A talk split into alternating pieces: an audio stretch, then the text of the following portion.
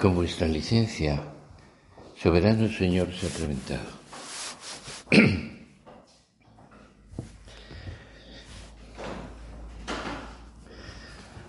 Delante del Señor, Eucaristía, queremos despertar nuestra fe en ese Cristo que ha vivido en la tierra, que ha padecido, que ha muerto, que ha amado con locura que ha tenido esos sentimientos de compasión, de misericordia, de amor. Y que ha resucitado y está vivo y está en el sagrario. Todos esos sentimientos de Cristo, de ese corazón, están ahí Ese Cristo que es elevado en la Eucaristía, en la Santa Misa, que se mete en nuestro corazón cuando comulgamos, que se nos ofrece no solamente en su divinidad maravillosa, sino en esa humanidad maravillosa. Y está oculto por eso es necesario que tengamos muy abiertos los ojos de nuestra alma, porque si no puedes seguir oculto. Y tienen que estar nuestros labios despiertos a la adoración. Te adoro con devoción. Dios escondido. Señor, creo.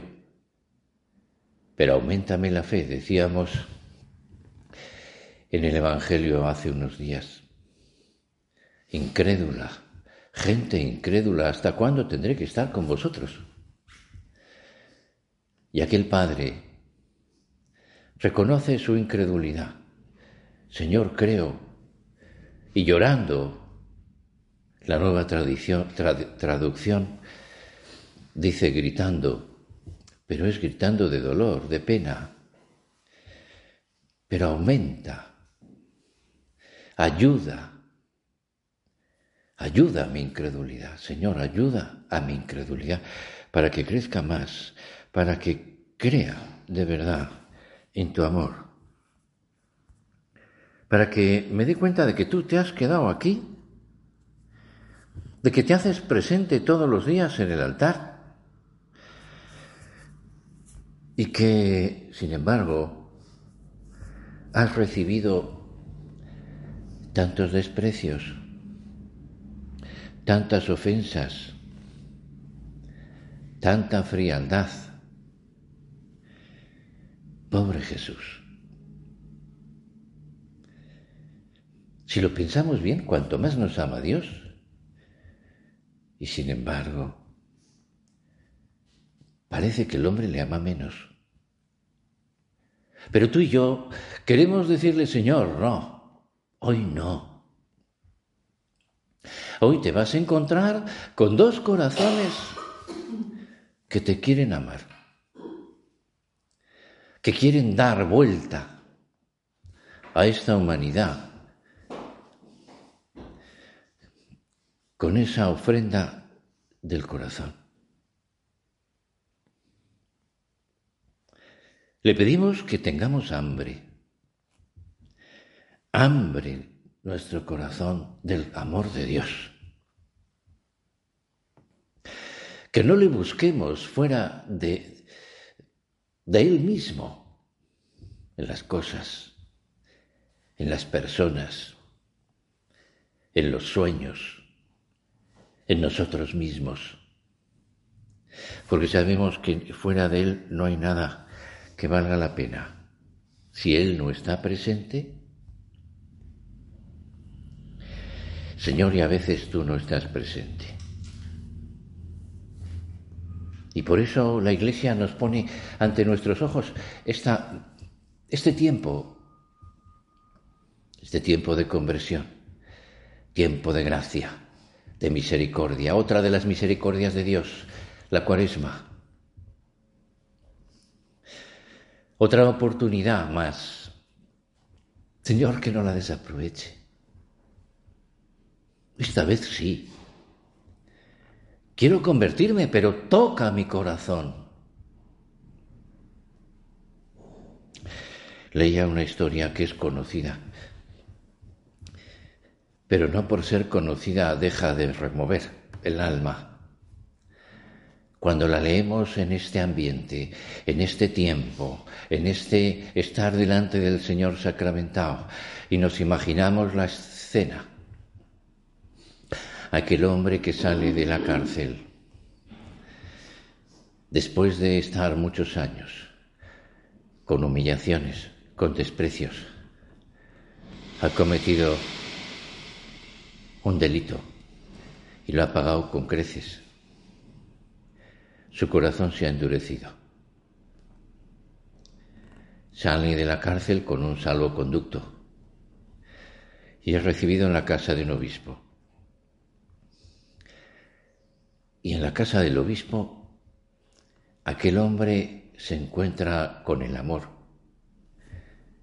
el amor que podía ser el amor de Dios. Y el hombre podía ser el hijo pródigo lo ha gastado todo. Inicia un camino de regreso, todavía no sabe que ese camino de regreso le va a llevar a la casa del Padre, pero sale y se marcha del lugar donde ha padecido tanto. Vemos la semejanza, ¿verdad? Aquel hombre es recibido y es recibido con palabras de aliento, y es agasajado con un banquete y es acogido en la misma casa. Sin embargo, su corazón sigue endurecido. Por la noche parece que está conmovido. Y en la cama se revuelve, pero piensa, porque todavía tiene esa inclinación al mal, todavía Dios no ha tocado su corazón, piensa irse de allí y se lleva toda la plata que puede, candelabros, muchas cosas. Sale de noche y es cogido por la policía que adivina lo que ha pasado y al día siguiente se presenta en la casa del obispo. Aquel hombre avergonzado, porque aquel buen hombre, el obispo, le ha acogido con amor, con cariño, le ha dicho palabras de consuelo, no le ha preguntado de dónde viene, no ha preguntado nada como Dios, como Dios no pregunta de dónde venimos. Nos abraza, nos quiere.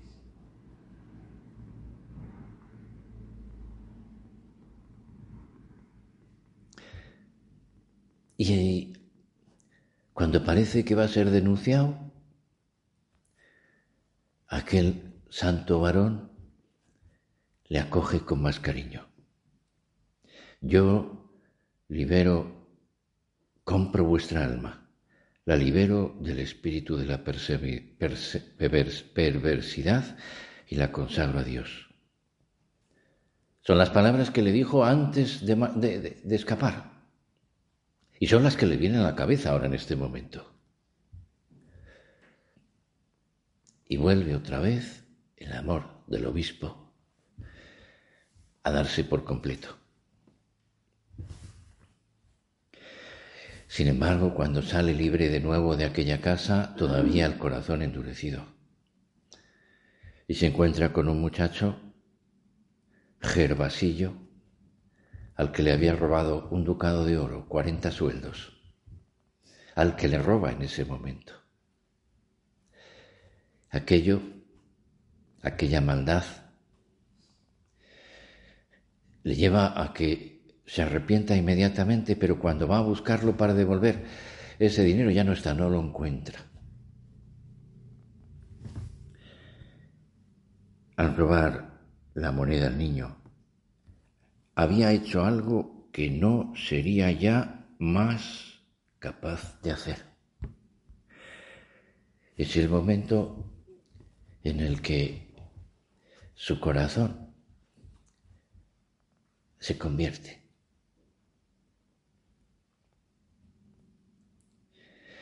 Llora. aparece la figura del buen obispo. Y entonces ya hay una decisión.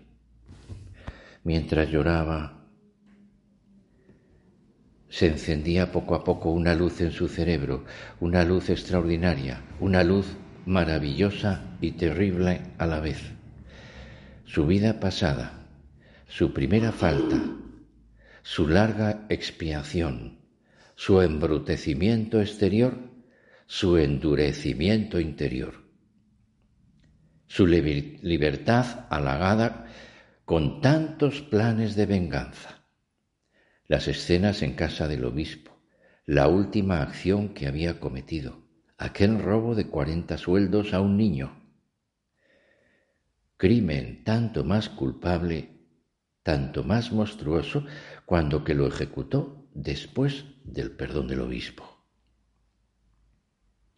Todo esto se le presentó claramente, pero con una claridad que no había conocido hasta entonces. Examinó su vida y le pareció horrorosa. Examinó su alma y le pareció horrible. Y sin embargo, sobre su vida y sobre su alma se extendía una suave claridad. Nos tiene que tocar el Señor.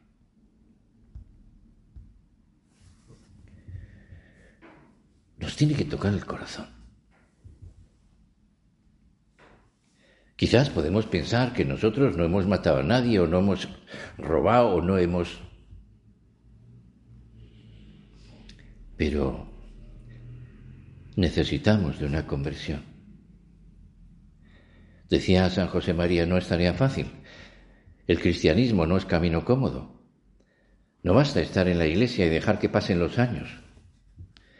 En la vida nuestra, en la vida de los cristianos, la conversión primera, ese momento único que cada uno recuerda, en el que se advierte claramente todo lo que el Señor nos pide, es importante. Pero más importantes aún y más difíciles son las sucesivas conversiones. Y para facilitar la labor de la gracia divina, con esas conversiones sucesivas hace falta mantener el alma joven invocar al Señor, saber oír, haber descubierto lo que va mal, pedir perdón.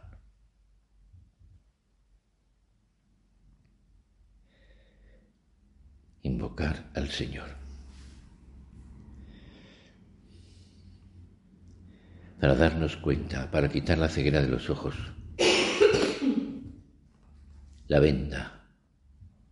El Señor es el que la tiene que quitar la ceguera pero la venda a nosotros. Señor, quiero convertirme. Señor, quiero darme cuenta de esa necesidad. Pone en mi corazón ese deseo. El deseo de volver a ti. El deseo de darme cuenta de que estando contigo está la felicidad. El deseo de hacerte más feliz. Pero para eso es necesario que seamos conscientes, conscientes de nuestro pecado. Seamos conscientes de esa necesidad de una oración, de una presencia, de un estar delante del Señor, ver nuestra vida como el, este hombre, toda la vida y el amor de Dios, y el perdón de Dios, y la compañía de Dios, y la misericordia de Dios. Convertíos a mí de todo corazón, con ayuno, con llanto, con luto. Rasgad los corazones, no las vestiduras. Lo leíamos ayer. pues no somos nada. De la grandeza del hombre no queda nada sin Dios, más que este montoncito de polvo. Por eso, tenemos que pensar, ¿no habrá en nuestra alma un poquito de tibieza? en esa tristeza interior. ¿No será que me he alejado un poco del Señor sin darme cuenta? Cuando uno de nosotros reconoce en su vida, por ejemplo, la inclinación al mal humor, al mal genio, tiene que pensar eso. No estoy suficientemente cerca de Cristo. No echar las culpas a las cosas de alrededor, que es una manera de equivocarnos. Es una manera de desorientar la búsqueda. A veces la apatía, la tristeza espiritual puede estar motivada por el cansancio, por la enfermedad, pero es más frecuente que sea consecuencia de una falta de generosidad en lo que el Señor nos pide en la poca lucha por mortificar los sentidos, en no preocuparse por los demás en definitiva, por un estado de tibieza.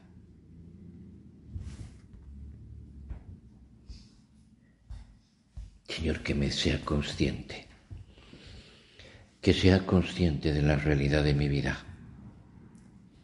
que pueda decir de verdad, sinceramente, soy un grandísimo pecador. Que sea consciente de mis miserias, de mis faltas de generosidad. Que las llore,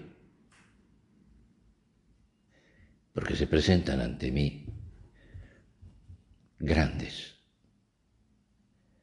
porque tú no te lo mereces, porque no se lo merecen los demás.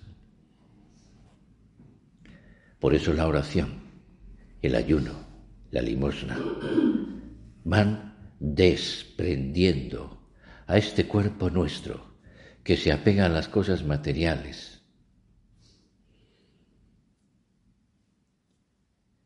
y que de alguna manera detiene el camino en la vida espiritual.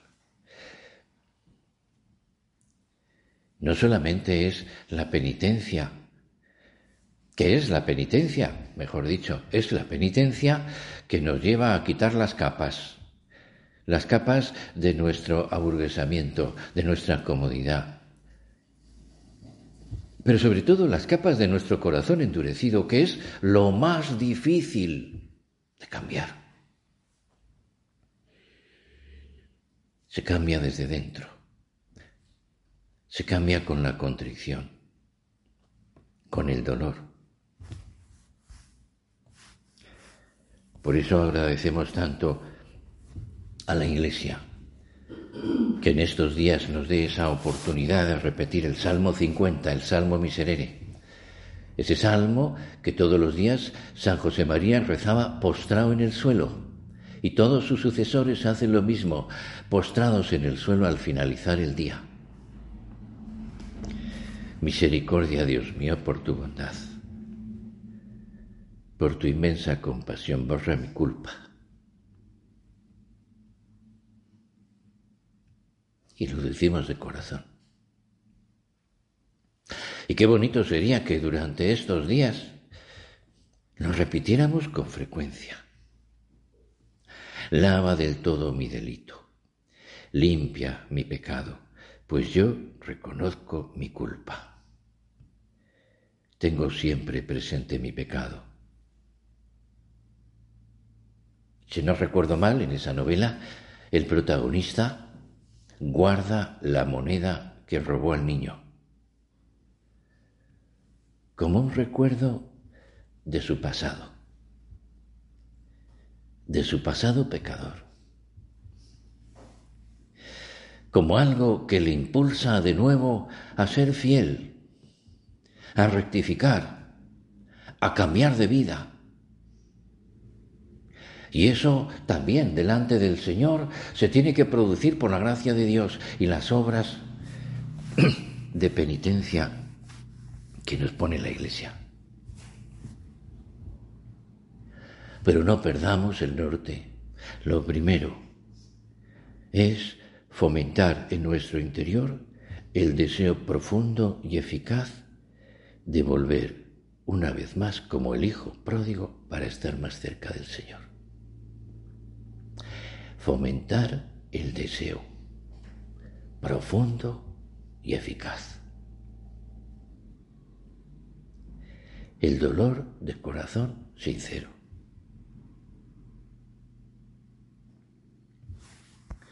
Tenemos la gracia de Dios, tenemos su ayuda. Ese corazón amoroso que nos recibe y que espera, ¿verdad? Está con, con tanta, con tanta ilusión.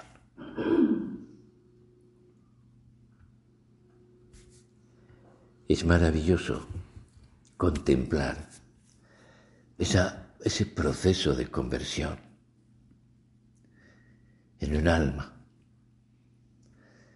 ese darse cuenta, ese dolor de amor, ese propósito de no pecar más, de no ofenderle más, de modo voluntario. Es maravilloso. Y estoy seguro que Dios, que es amor, Dios no tiene amor. Dios es amor. Acoge aquella actitud, aquellas palabras, aquel corazón herido, lo limpia, lo lava en la sangre de la cruz, lo acoge en su corazón lo llena de gracias. Y la gracia más bonita de una cuaresma es, además del perdón de Dios,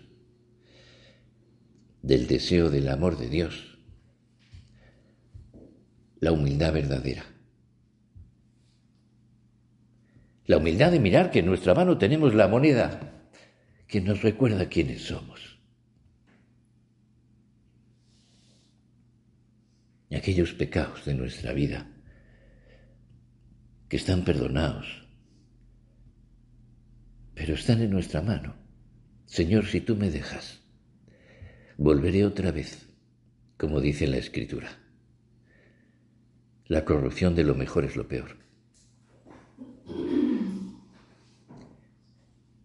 Y el demonio vuelve con otros siete peores que él cuando el alma está descuidada, cuando está ¿eh? y se la encuentra cómoda, por la falta de lucha, por la falta de examen, por la falta de amor.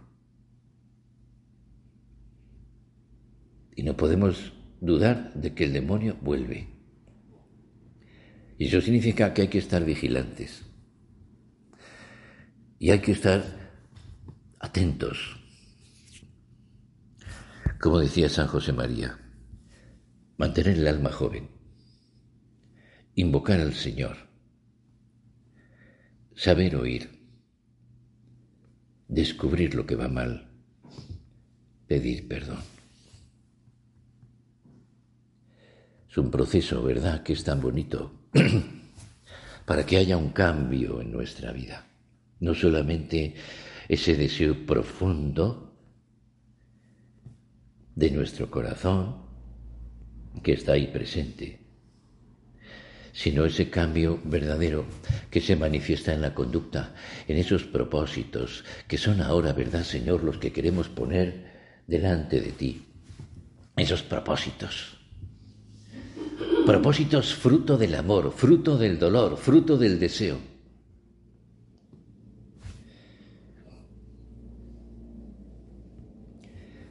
Propósitos en la carne, Qué bien, qué bueno es ayunar.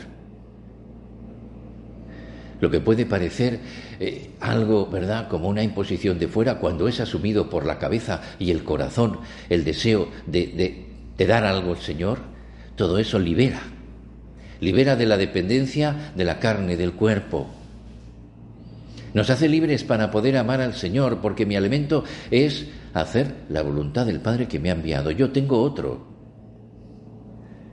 Y el Señor es capaz de estar sin comer por amor a los demás. Porque está liberado de esas pasiones. La mortificación en lo pequeño,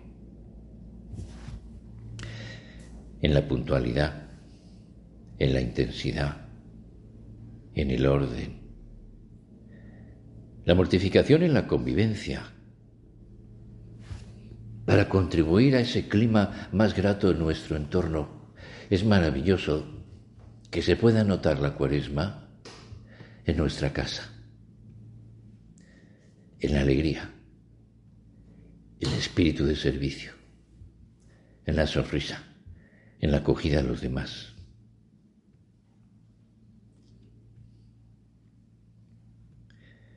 Tú no serás mortificado, decía San José María, si eres susceptible, si estás pendiente solo de tus egoísmos, si avasallas a los otros, si no sabes privarte de lo superfluo y a veces de lo necesario,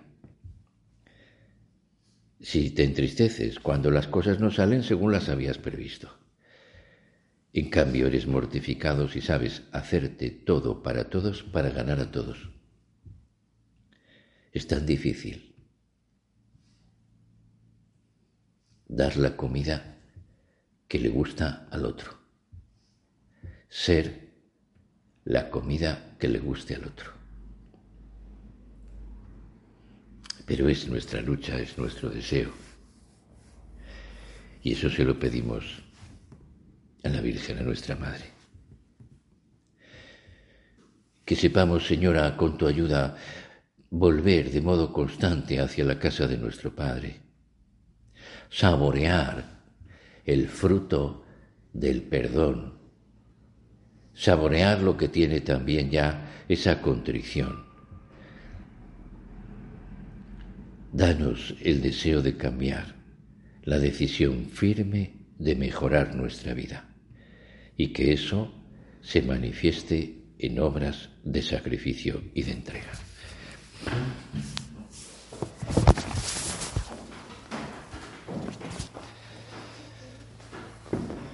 Te doy gracias, Dios mío, por los buenos propósitos, afectos e inspiraciones que me has comunicado en esta meditación.